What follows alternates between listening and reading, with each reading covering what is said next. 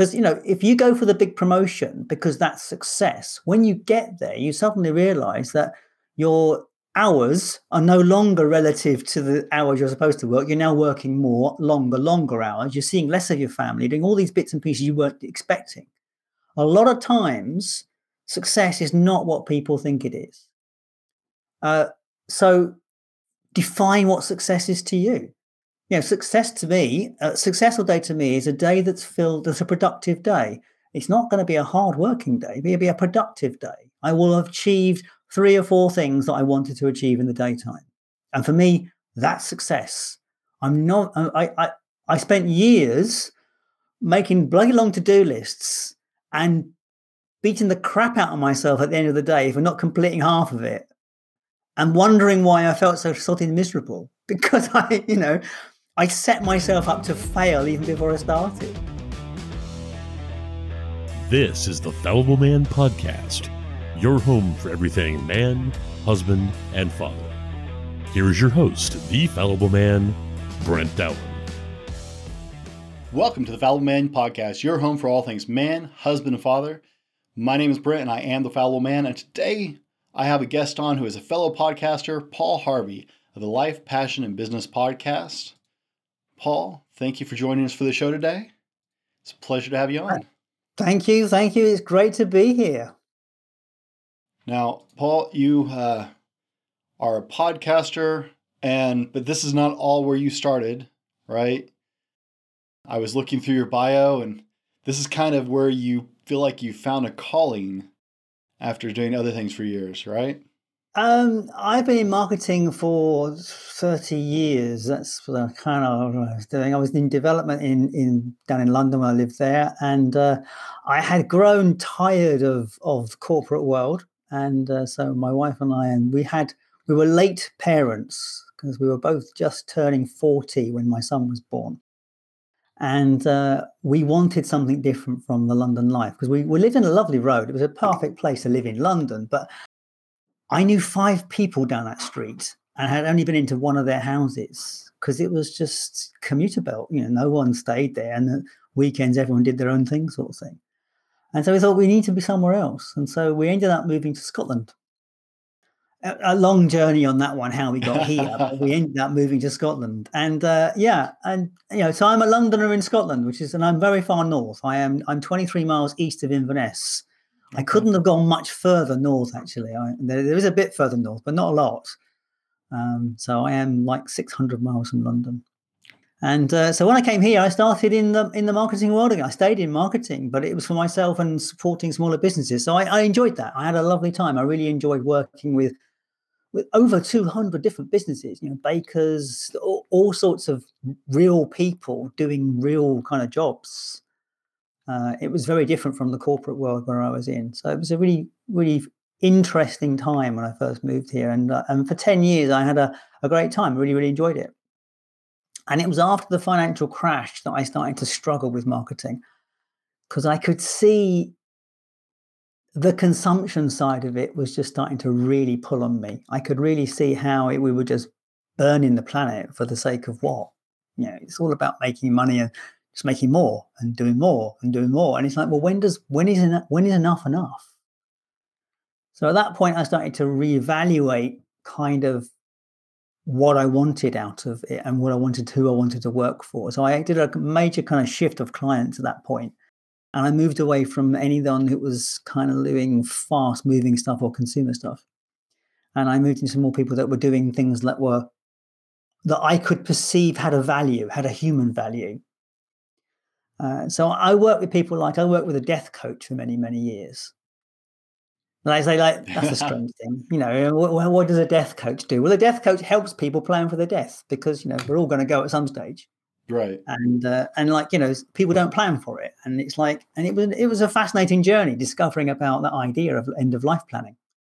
Uh, and it's, I can talk about that if you want to. It's really interesting. It's not the one. But, yeah, so I ended up doing want. things like that, you know, with different people like that. And so that's where, where, where my, my life went to.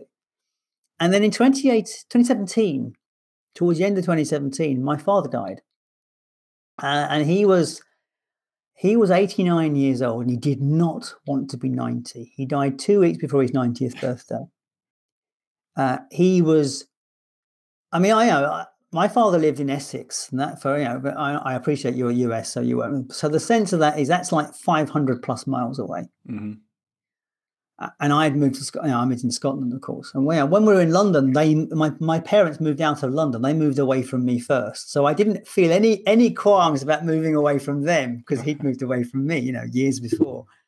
So, um, but when he died, it was a bit of a like, you know, he had a tough old twenty years after my mum died. He didn't really, f- he didn't really connect with his own life what I realized. You know, when I was looking back at it, I realized that he lived vicariously through my mum for many, many years.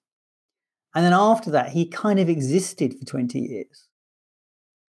And I thought, God, Lord, you know, he really is not kind of living, he didn't live his life. Why? What was that about? And when I started to look at him, look at his journey and, and think about some of the things that he'd responded to, things, I realized a lot of those things were in me. I realized that I had a lot of similar traits.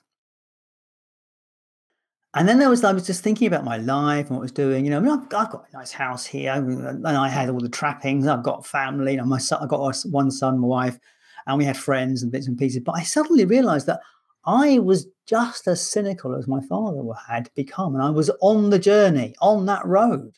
hmm And I had a cold hard really realization one day that I didn't care whether I lived or died. I, I was like, I'm here for my son, but once he's gone, what does it matter? And, and that was really, really hard when I realized that I actually didn't care either way. And so that's when I thought this has got I've got to change this. I've got to something about it. So this is when I started reaching out to people. Well, look, other people must know how to do this life thing. This it can't be that difficult. Other people must know the journey, how what, what we're doing here. So I started reaching out and asking convers, having questions and asking conversations with people. So like I, I was asking but what are you passionate about? How do you measure the success? You know, what determines success? Because it can't be money. I mean, all right, I know money's good, but once you get to a certain point, you only have you only drive one car at a time, can't you? You only Right. live in one house at a time. You know, how much money do you need? All right, if you're selling rockets to Mars, you might need a bit more. But you know, you how much do you need? Uh, so we had those. I, I started asking those questions of people, and then it came the, the contribution idea of contribution and meaning. And so that podcast went live in 2018, January 2018. It's like the podcast. It's, it's the podcast problem, isn't it? You come up with the idea, you start doing the podcast, creating it, and then you won't release it. So I had all these. I, I was holding these things back because I was too scared to put them out in the world. And then in 2018, I, I launched it in January 2018. And so we're up to over 200 episodes now. Wow. Congratulations on that. Thank you. Thank A- you. As a young podcaster, I, I, I think I'm at like 53 or no, more than that, but not much more than that. So that's a, that's a lot of episodes to go through. Yeah, it is. It is a lot of episodes to go through, and and you know, and you learn a lot in the journey. You learn a lot. But what I have discovered over that, over those two hundred episodes, is that there's no right way to do life. You know, there's no bloody meaning to it other than the meaning you choose to give it. Absolutely, because you know, you you talk to different people from all over the world, and one person will give you their Christian perspective, and one person will give you their Jewish perspective, one person will give you their Muslim perspective, and so on and so on, and every other thing in between. There ain't any one journey or story that is any any different than anybody else. It's just the story that they believe and they sit to and they work with, and it works for them. And if it works for them, who am I to say it doesn't work? Well, we all we all need something external almost to to find meaning it seems in our lives. We we need some kind of hope or belief to grasp onto and cling to that creates meaning for us, right? I, I think it's we have to decide for ourselves what that might be. And it doesn't necessarily have to be external. It can be just as easily be I, I accept there's no meaning and I accept each moment as it comes. It, it could be just like that. And I have met a couple of people that are very much like that. Um Talwanda Sadhu, I think his name is. He's a he's a guy in in um, Canada, and he discovered he, he was taught meditation by his mom when he was a, a, a young man, about like eight or nine. Um, and he kind of says the past is the past and the future hasn't happened yet, and today is all that matters. I actually just had a conversation. Oh, what day is it? Uh, I think Saturday. I was talking to a young podcaster out of Australia who does uh, life coaching on how to let things go. Mm. And uh, other than struggling with the fact that his age really, really showed through, he's a very young gentleman getting started in his life, and it's like uh, you you have a, a, lot of you know, I'm college age ideals. But uh, listening to him, that's that was his approach. Was like, there's just not a right answer. There's no specific meaning. I just I just kind of experience everything as it happens, and that is that is what life is. It's like look, I think one of the advantages okay. that a lot of younger people have. I mean, I'm 58, right? So when I started personal development, which probably was 30 years ago, mm-hmm. it was books, it was tapes, and it was events. And there weren't that many. I, I certainly weren't many books around. There weren't that many tapes around, and you had to go to specialist bookshops to find them you know, youngsters now, people now can actually go and look on YouTube and they can find or, or a TED talk or anything. They you can find this information anywhere now. Mm-hmm. And so I, I, think there's a lot more opportunity for people to to discover personal growth and to discover those things for themselves. Oh yeah, it's a golden time to you know work on yourself. It really mm. is. So we have more opportunities now between podcasting and social media and YouTube and I mean all the many platforms I love. I can't count how many TED talks I probably have sat through, uh, just re- rewatching them on YouTube and stuff like that. It mm. is an ideal time if you want to grow, but there's also an ideal moment to get distracted from growing because there's just so much stuff out there that's just entertainment that it's really easy to lose the personal growth stuff too. Uh, how many how many hours do people watch cat videos and junk like that on YouTube, right? It's uh yeah, well they are they, the, these things are incredibly addictive, aren't they? I mean, they're, they're designed to be. I mean, yeah, that is that um they they know they know what they're doing when they design these systems to, oh, to yeah. hook us in. I lost three years of my life to a video game. I actually tallied up time played on one particular game over the course of about eight years. I literally have lost three years of my life to one video game in particular. Mm. And I, and I had no idea at the time that I was investing that kind of time in it until I actually it has a feature in it where you can uh, get a recount of how many hours you've played a certain character. So I added all of mine up and went, "Oh, that's uh, that's three years of my life. Wow, that's." But it's interesting. My son's a gamer. I know, and we kept him off games for years. We we we he went through Steiner education, so he went through an education system which doesn't which basically encourages you to restrict their media usage. Mm-hmm. Um, and we and we did. We restricted his media use up to up to the age of eleven. He watched no television, uh, which he on some level says he regrets, but at the same time he also recognizes the value of it because he has a far greater imagination than a lot of people have because of that time when he had to use his imagination. Mm-hmm. But he is making up for it big time now because he's in he's gone into game development. Oh, okay. Now yeah, he gets paid so, to be a gamer. Well, yeah, well, he's not quite there yet. He's still studying it, but that's the point. I mean, he is, you know, absolutely putting the hours in in gaming nowadays because that's just what he does. That's that's what it is, and, he, and he's met all his friends across the world because of it. And for him, if he if he does put in 80, 90 hours into a game, it just proves the game is a good one. Right? Yeah. Now I, I got a friend who's a streamer who gets paid to play video games Oh wow, nice like, job. Yeah, I was like, wow, you you figured out a trick there, didn't you? but hey, I, I I ask all my guests. This is one is my question. I got to ask the important the important one here. Okay, what is your favorite ice cream? Um, that kind of again, yeah, that's kind of evolved over time. Actually, I used to like rum and raisin quite a lot for years, and I used to quite like that because it's an unusual flavor, I guess. Um, I guess some of the chocolate cookie ones are quite nice. I, I, yeah, sorry, I'm I'm just a bit of a I'm a, just a bit of a tart with this one. I, I, I go with whatever I like in the moment. you know, I, I can appreciate that because there are days that this sounds good, and there are days that it's like I really want this. You know, I, I go th- I'll go through swings. Uh, I, I have my regular ice creams, but every now and then I'll see like a nice fruit based ice cream, like strawberry or something, Yeah. or huckleberry walking through the store. And I'm like, you know what? That just sounds really, really good. I, I could do that. So So we've gone to ice cream about personal development. Is that a distraction tactic? no, no, it's uh, you know, I actually started asking my guests that probably the beginning of season two for my podcast, Fair enough. just because it's we all have so much in common as humans, right? But we all have our individual taste, and it also just tends to lighten the mood a little bit. People, uh, people aren't expecting me to ask about ice cream. I'm sure it's not a question you get asked a lot of podcasts. No, but, not often. Not often. but I, it's fun to see people react to it too. and it, it doesn't always even make the final cut. In fact, it frequently doesn't. But it just it lets people take a breath and go, "Oh, look, yeah, real people here. It's it's a you know we're recording, but it's a real thing, and it's just something fun because people are so individual." I had someone tell me uh, a gentleman in Sydney was burnt fig and almond, and it's some kind of high end. There's a chef in Sydney that is one of her things.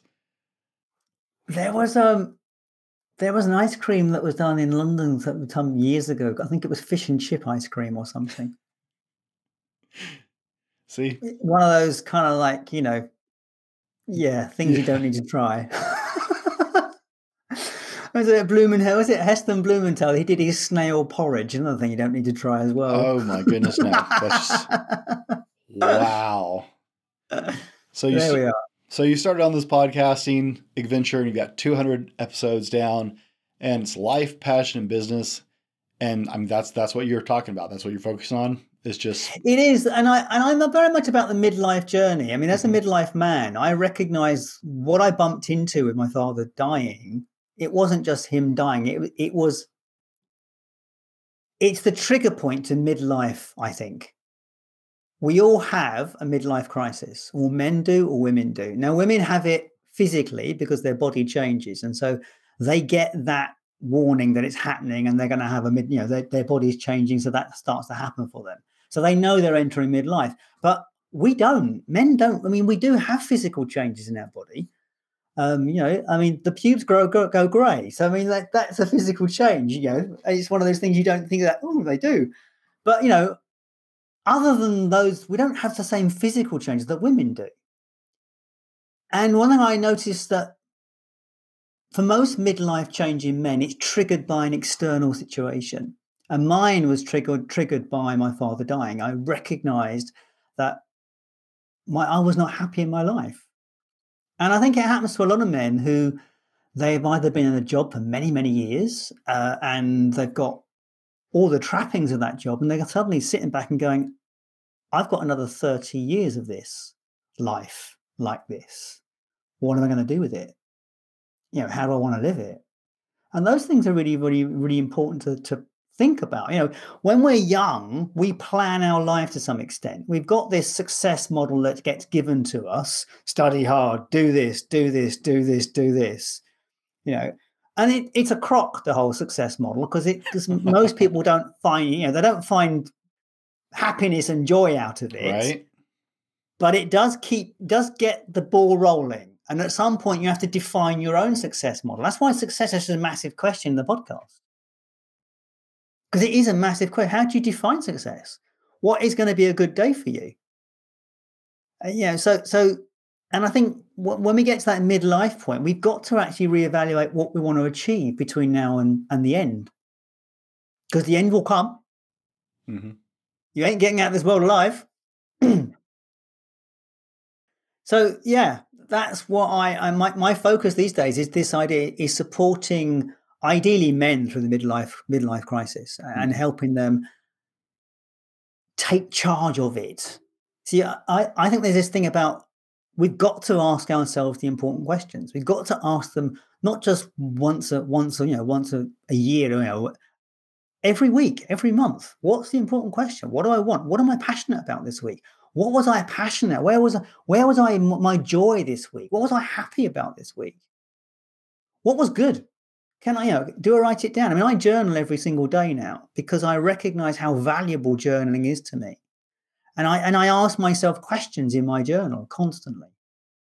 So, in one of one of my questions, I was asking questions in my journal over the weekend, and one of the mm. questions that- that came up is, "Are you looking for approval?" And I thought, "Oh God, of course I'm looking for approval. Everyone's looking for approval." You know, so I mean, on my podcast, I, I you know, I, I ask people to like, to like, share, and uh, and review the podcast. Why? Because I want to approve it. you know, but when you get to uh, you know, that midlife age, you know, where where's my approval going to come from? And, and do I, you know, do I really am I am I chasing it? You know, social media makes us chase approval because it Oh, makes us look for likes and shares. Yeah. It's I I I have eight different social media accounts as the fallible man on, on like eight different platforms, not counting multiple pages on some of them. And I despise social media to like I, I always have. But looking at social media, it's like, wow, we are just we're we're crushing people because everybody shows off their best moments. You don't see, right? I mean, so we do podcasting. You aren't seeing on this side of my camera, right? You're you're seeing me, but you don't see this side of the camera. And to have the lights look a certain way and the room look a certain way and the coloration, you're not seeing that there are arms around me with lights and above me and behind me and right to get a certain look that polished, clean, right? And that's how every social media. Well, it looks a lot better than mine does, though, because this bloody green screen's playing up today. I've got this this funny grey area over here for some reason today. So yes, I know. right? But I mean, that's that's all social media is is people at their most polished, perfect Yeah. moments. We Yeah. we see those guys with the perfect bodies, and we're like, and they starve themselves for. I was watching. uh It was it was a Q and A for that show, The Witcher, and they were talking about the main characters uh seeing Henry Cavill. And great, great actor. I enjoy his work a lot of times. But they were asking about this one scene where he takes a bath in the show, right? and he has to be shirtless. He went like three days without eating and dehydrated himself for a day and a half. Yeah, you have to. Yeah, it's called more- shredding. You have to do shredding to do that. Yeah, so so that the muscles stick out. Yeah, that's right. That's what you have to do. It's like I, I see those interviews. Uh, I, I watched another actor talk about playing Tarzan and the diet he was on for months and months and the workout regimens. And he's like, as, as soon as they like ended production on the movie, I, I went out and ate like three pizzas because all I'd eaten was nothing but clean protein and vegetables for to look that shredded. You know, he wasn't huge, he was just completely shredded, right? That very lean, uh, thin, natural, but just shredded out. And he's like, I I had I had breakdowns during shooting where I just broke down and cried. Mm. It's like people don't understand those are the polished moments and those aren't real. That's No, not indeed. reality at all. It was, it was interesting you're talking about the change brought on by your father's passing. Mm. Um, I just lost my father back in July, Mm. and uh, he lived here with my family, with my mom. And I only I took two weeks off. I have a full time job, but I took two weeks off to attend to him in his final days because uh, he's a big guy. My mom just couldn't handle him by herself anymore. My dad's 6'5", 300 plus pounds, 400 pounds. And so I had taken a week off to help in the final week and then some time afterwards. And when I went back to work, all I had been doing for weeks is being with my family and working on the podcast. That's that's no no nine to five, nothing else like that, right? I went back to my nine to five job and was like, this feels so hollow and empty because I'm just sitting at a computer desk working. There's no they would I I'm a hiring manager, so they would replace me tomorrow. I know because I'm the guy who does it. Right? And so walking back into that, it's like, this is my life. And this just feels so empty. It's part of the reason I do the podcast. So it's very interesting to me that that is a big motivator for you. Well, it's a motivator because it's like I mean, this is my this is my day job. You know, I mean, uh, and and that this is what I do. I do this all the time. So, uh, uh, and and that's because I've I did a pod. It's funny. I did the podcast. I did an interview a few months back. When COVID hit last year, I released the last of my marketing clients. I couldn't put my hand on my heart and say, yes, we should keep spending your money because it's going to work, even though we're in a global pandemic. I couldn't put my hand on my heart and say yes. So I so we kind of like look, let's let's just draw a line at this and see what happens. And I've never gone back because it's like I just don't want to go back to that. So so that we're, resourced enough to keep the podcast rolling and do this, and that's what we're looking for, and that's what we're doing. We're, we're turning this into a business, and right. And I did, and I did virtual events last year, and and that's that's my future. I I, I think I'm a better presenter than I am a, mar- a marketer well, it's certainly where my passion lies anyway. I'm certainly, and this is for me, and and I think that's that's the journey for me about my life, passion, and business, and my midlife, my midlife um, work. You see, my midlife change was starting the podcast, and that's where I got my oomph from. That's not going to be everyone's journey. I think everyone needs to do the work and find out what their journey is going to be. And that's the point. I think by the time we get to midlife, people have stopped doing the journey. They're literally just coasting. They're coasting that life. And you've got to put the effort in. You've got to actually do the work all the time. But by that time, we've settled, right? We we bought into the what they tell us in school: get do your schooling, get an education, go get a job, buy a home, get married, have a couple kids, that's that's it. Yay, yay, you achieved, right? That is the sales pitch. And well, we that, bought into American it at that dream, point. That's the American dream that gets sold around the world, really. It, yeah, and that's I, would love to say it's just the American dream, but I mean it's been sold and packaged and shipped everywhere. But we we bought into it at that point. And I think there's a point where you, your heart just breaks a little bit at that crisis point, and you're like, really? This this is this well, is it. You've had it. You've got it now, haven't you? Because you're now you're sitting at that crux point because you've gone into it back into your role, and you're kind of going, "What's the point?" Yeah, yeah. It's like I. Do you I have decided... a? Do you have? All right, I'm going to reverse the reverse the oh, conversation. No. you have a plan now. What, what's your plan for getting out of that one? I don't actually have a plan. Uh, that okay. I wish I could say I was that organized. I started this journey with the podcast, and it, it grew from possibly writing a book to social media so I would have an audience to a podcast to YouTube. And I wish I could say I actually had a plan. I suck at marketing. That is my big, biggest weakness in business is I am horrible at marketing. I don't know my head from my tail, man. And so getting it out in front of people, it's not like I'm making any money doing this at this point. It cost a lot of money for all the money I put into this, but I don't have a set plan and I kind of mm. wish I did. But at the same time, I also kind of enjoy the fact that I don't, because at the well, moment i'm just feel fulfilled. I started this. I started this podcast without a financial plan on it either. I, there's there's no. You know, a lot of people start a podcast with a monetize monetization plan book from the beginning. Mm-hmm. I didn't. So, you know, we we have. That's why we do virtual events and we do and I do coaching and I do uh, you know focus coaching and midlife coaching. So that's why I do those sort. Of, that's how I fund it. Yeah, I I I was at a seminar I spent last weekend in a YouTube conference all weekend, and one of the things one of the guys was talking about, you know, I don't really know. I want to start a YouTube channel, but I don't really. I said, look, if you wouldn't do it without ever getting paid, don't start that channel. If you walk into this thinking, I'm going to use this to make me a fortune, and that's why you're picking that subject, you're going to burn out so quick putting my marketing hat back on, which I have taken off, but mm. I will put it back on briefly.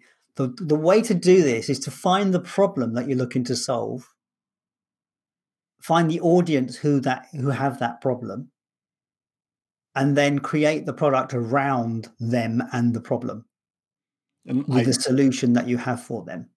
I would agree. I, have heard that advice for business, but the only additive I think for me I had to throw in was I have to be passionate about it and believe it, or I, I can't.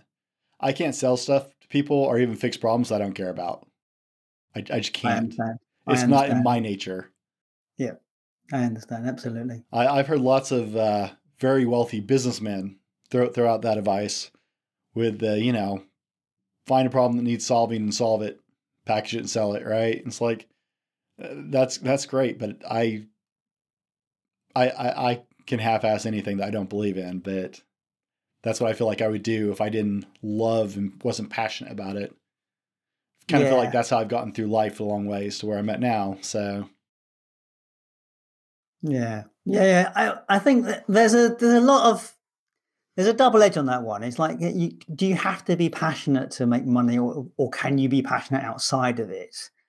Uh, and there and there's a lot of people that have that viewpoint that yeah, you make your money and you and you put your passion somewhere else.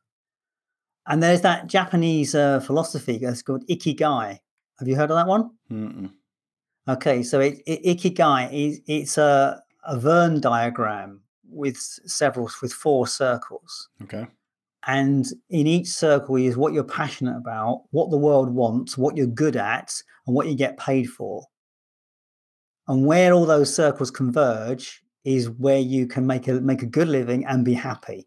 Okay, I've seen I've seen the, a diagram with that. I just didn't know what it was called. Yeah. Uh, now, for And years, I've gone with the I do the job I don't particularly care about that makes the money while I try and do other things. Okay. So, Well, that works. It, well, and the like, it's your life. You do it how you choose. That's the point. well, I'm trying to change that now. I'm trying to get to what I love and what I'm passionate about and find a way that it makes money. yeah. That, that would be lovely. yeah, I'd love for this ho- hobby to pay for itself because I'd like it to be more than a hobby, but you know, we'll get there, right? time will come. It will happen. So, Paul, uh, we're going to roll to our sponsor real quick. And then, guys, we're going to get into. I have some very specific questions I would actually like to ask you about going into the second half of the show. So, we'll be Okay. right back. Today's episode brought to you by thefallibleman.com. That's right, it's us. Head over to www.thefallibleman.com and check out our blog, updated twice a week with new content and links to all of our social media offerings. Tag or search us at The Fallible Man or at Fallible Man on Facebook, Instagram, Twitter, and other social medias for daily content. While you're there, check out our attitude swag, shirts, cups, stickers, and more. Again, that's www.thefallibleman.com. And we're back, guys, with Paul Harvey of the Life, Passion, and Business podcast. And he is dropping some great wisdom bombs. I got to admit, this show is not going anywhere close to where my notes are, and I'm totally okay with that. I, I think we're I'm now curious what your notes had on them. you're you're delivering way way better than I could have planned it. So that that works. But I really wanted to ask. I saw it in your bio because I'm a huge believer in the idea that asking the right questions can change everything. Mhm. I mean, just phenomenally change everything for you. And I saw that in your bio you talked about you've brought down to five questions that just redefine everything for somebody. And I would really love to get into that if you would share. Well, those are the questions that I ask every guest on the podcast, and it's very simple. It's like, uh, and we've touched on them already. It's like, what are you passionate about? Is the first one. It's like, what is your the reason for being here? What are you passionate about? What do you what do you do? Now, what is interesting about that passion question is that sometimes you can track it right the way back from childhood.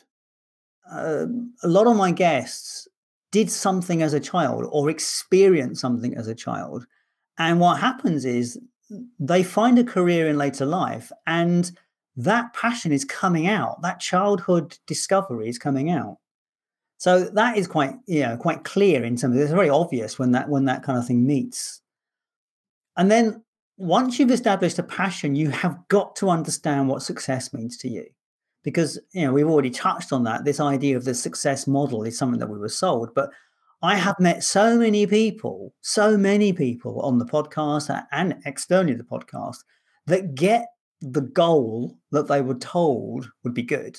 They buy the fast car they get the big house they get all these things and they just find themselves they just find they're bloody miserable because you know if you go for the big promotion because that's success when you get there you suddenly realize that your hours are no longer relative to the hours you're supposed to work. You're now working more, longer, longer hours. You're seeing less of your family, doing all these bits and pieces you weren't expecting. A lot of times, success is not what people think it is. Uh, so, define what success is to you. You know, success to me, a successful day to me is a day that's filled, that's a productive day. It's not going to be a hard working day, it'll be a productive day I will have achieved three or four things that I wanted to achieve in the daytime. And for me, that's success.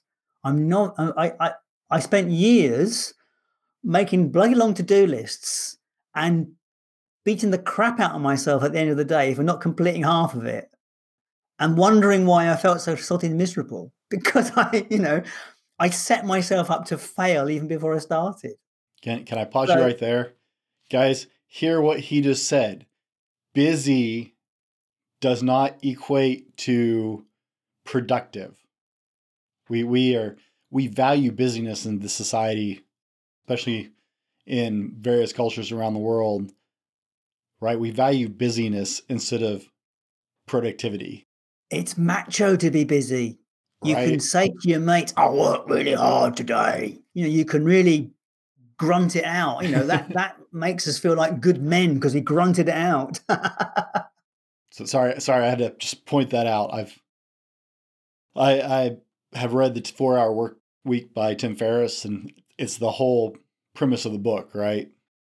I don't know if you've read that one or not. I have, and and he lied because he didn't actually do four hours. But but the point is, it, it, sold the book title. Oh yeah, but yeah. but the point is, what Tim Ferriss is about is do the one thing. It's the same thing as that other book. It's the one thing. That's another bloody brilliant book. What is the one thing that will take you forward now? And you do the one thing, the one thing, the one thing. You keep doing the one thing. Mm-hmm. The most important thing that takes you forward. But yeah, but back to this the success thing is define what success means to you. That is really critical. And all of my podcast guests, all, I guess, is that because I choose them particularly? I guess.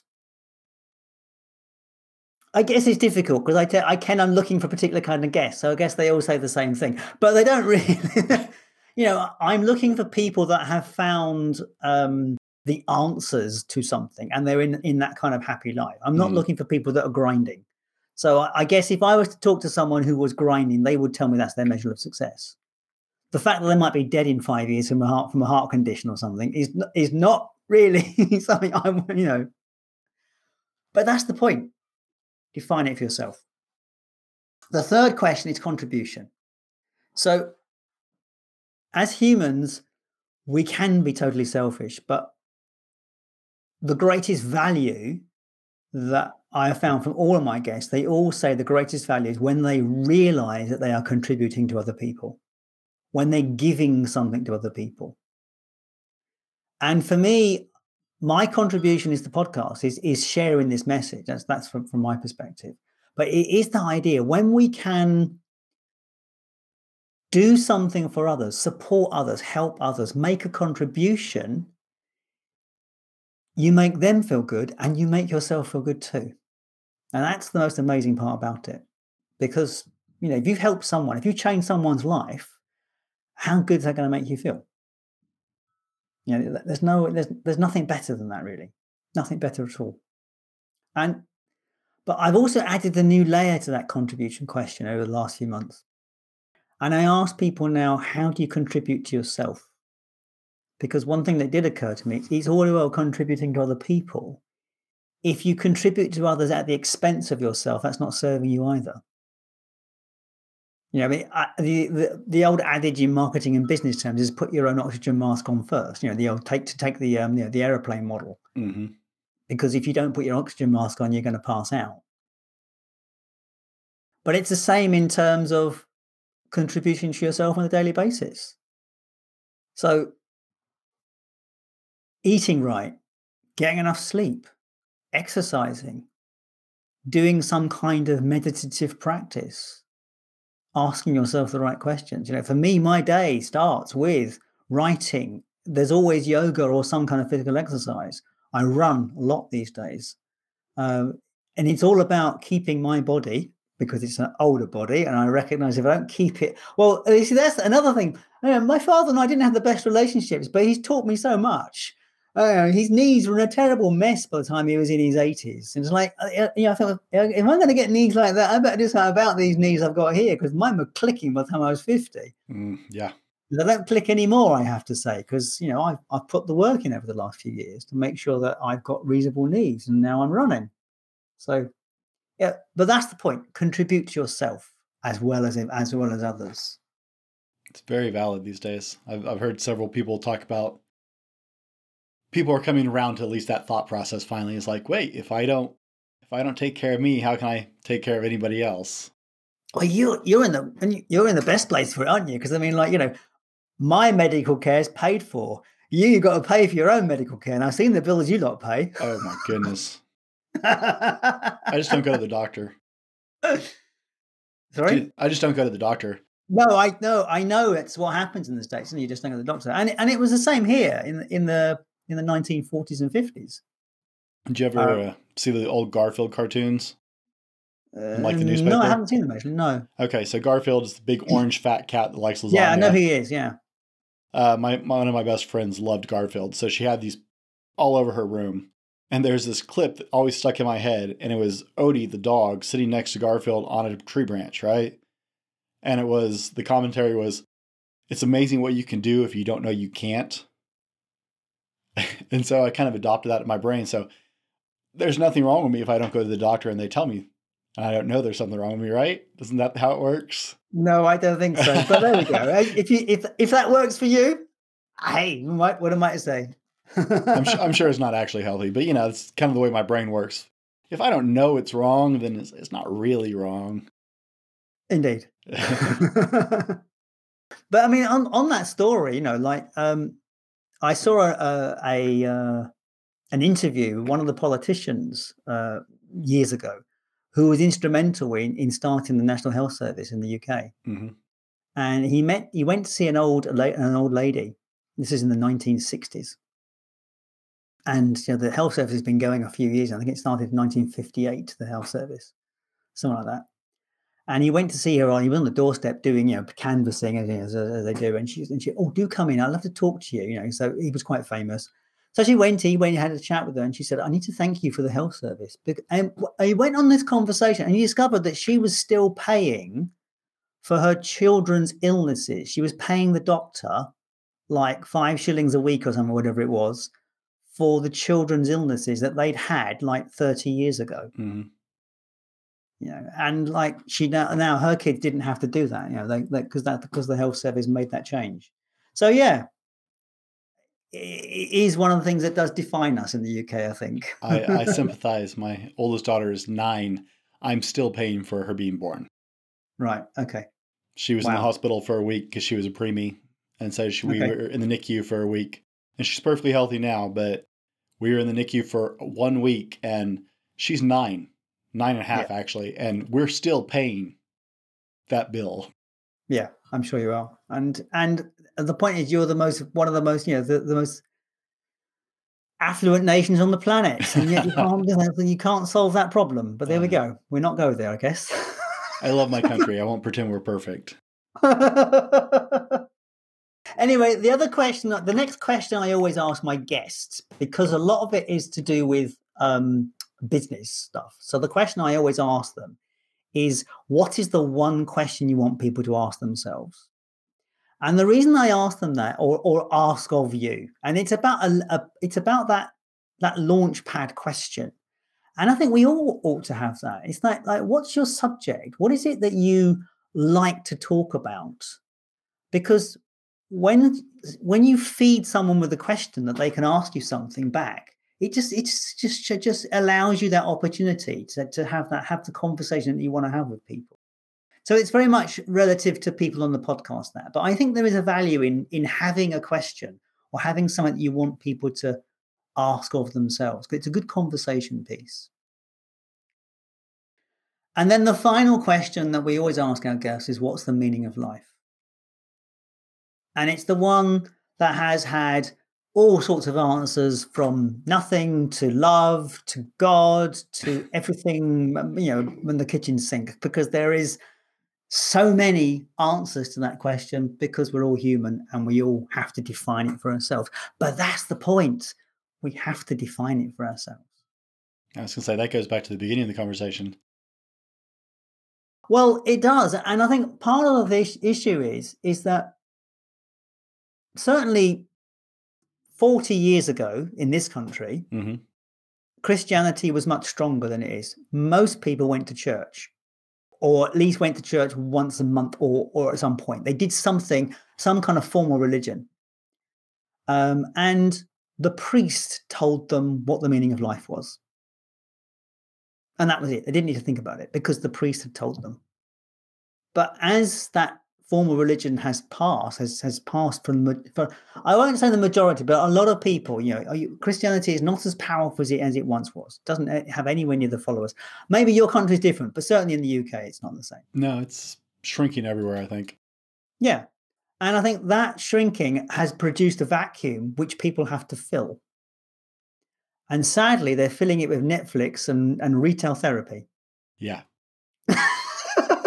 Almighty Amazon. Yeah, that's what they're filling it with. But, you know, because they're told that if you buy this, you'll feel better. right back to social media influencing, right? We are, we oh, are. they're happy. Are, yeah. They're they're happy. Look, they had this. That makes them happy. We window into people's lives, just feeding that retail therapy, man. We we look at everybody else and want. But that is the critical question, isn't it? Like, what is humanity for? What what is our purpose? Do we have a purpose? You know, some people, you know, a lot of people said that we are spiritual beings living a physical reality, living a physical existence. A lot of people have said that to me. You know, we're a soul, a spiritual being living a physical existence. This could just easily be a virtual reality system that we paid our money and we stepped into. Mm-hmm. You, you, you could, it could just as it could, you know, it's perfect. I appreciate it's perfect. But, you know, when they stick atoms in the atom smasher, the bits that come out are the same in everyone. You know, it's the same stuff. And we are all 99.99% no thing. Yep. So, you know, it's like there's just gaps in between us. So, you know, you, you, it could just be a very, very clever virtual reality machine. I uh, I work in the in the IT industry for a living. My normal nine to five job. I work in the IT industry, and we all joke about that. You know, it's like, oh, we're we're just plugged in the Matrix. The the '90s movie, The Matrix. Yes. It's like, yep, that's we're just all plugged in the Matrix. We're just. Yes, well, when you look at, I mean, I, I mean, it does. It is a very seductive idea because when mm. you look at kind of coincidence and stuff and things that happen. I mean, I did an event last year. One of my events I did was called Spirituality. And it was the idea of this duality about living in the real world and in the spirit world, this idea about how we deal with spirituality and in, in life. And, the, and it came about because a lot of my guests have spiritual experiences that change them, but they don't call it that. They call it luck. They call it all bits and pieces. But you can see for a while it's hit them like a poleaxe and they've gone bomb. And it's like, and it's been a spiritual awakening for them because they've changed how they've worked. And some of them have, you know, I've acknowledged that's what it is, and some of them don't. So I did this event around this, and then the conversations I had with people, some of the stories that came out from this, this you know, people. I was talking to a Jesuit priest, spoke to rabbis, all sorts of people on this on this event. But some of the things that happened, like someone guided that, someone gave that a push because it's like you, if you said that would have fallen into place like that, it, it wouldn't. How did that fall into place like that? Yeah, I mean the Jesuit priest, he will say it's God. I mean he he he um he was a a priest in Pinochet's in the in now where is Pinochet? Where was that regime? Chile. He was in Chile during the Pinochet regime, which was a, a fascist regime. You know, mm-hmm. make, taking people off the streets, people disappearing, people dying all over the place, and it was a really bad place to be. And he was there serving his community. And there were many times that he was almost kidnapped, almost killed, and there was always something which saved him and stopped him from getting got at. And he would just say it was the grace of God. And, and, and you can't argue with the guy, can you? Really? Because like he like he survived. uh, it'd be about like arguing with Mother Teresa, right? Yeah. Lived and served in a population of highly contagious, you know, individuals yeah. who are basically damned once they get the disease, as far as their lives, and lived among them for how many years serving those people yeah, absolutely. And and now that was could her be, answer? It could God. just be the just with the operator of the machine making sure you're fine. Anyway, there we go. so these are the five questions, guys, and you can ask yourself these questions, okay? You don't Yeah, you have to wait to be a guest on someone's show. You don't have to have someone intervene in your life. You can ask yourself these five questions and really start to hone in on who you want to be and where you want to go. This these are these are phenomenal questions. Thank you for it's sharing powerful those. stuff. It's his powerful stuff if you start doing, if you start using it. It really is. Um, Guys- and I and I say I, I run my life on it these days. This I mean it, it is my life. I, I I you know I journal. It's here by my by my side. It's never far away from me. Uh, you know I do all sorts of stuff basically, but it very much is along the lines of the five questions. What will be success for me today? Is one of the questions I often ask myself. I always like to leave leave get my audience with something actionable. Okay, guys, so take notes, rewind the show if you need to, take notes. Write down these five questions. Try it for a week.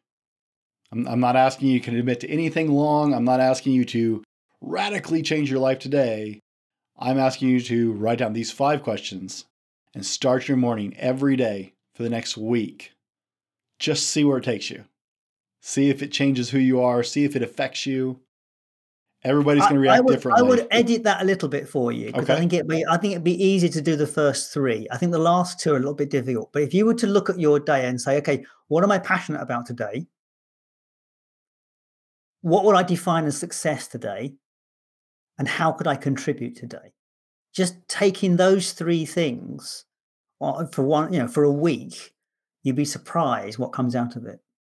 Now, contribution could be as simply as having a nice conversation with a checkout with someone at a checkout changing someone's day just asking someone something nice about you know so how you, how's your day been today you know that just do it that is a contribution changing someone's day It is. I agree entirely.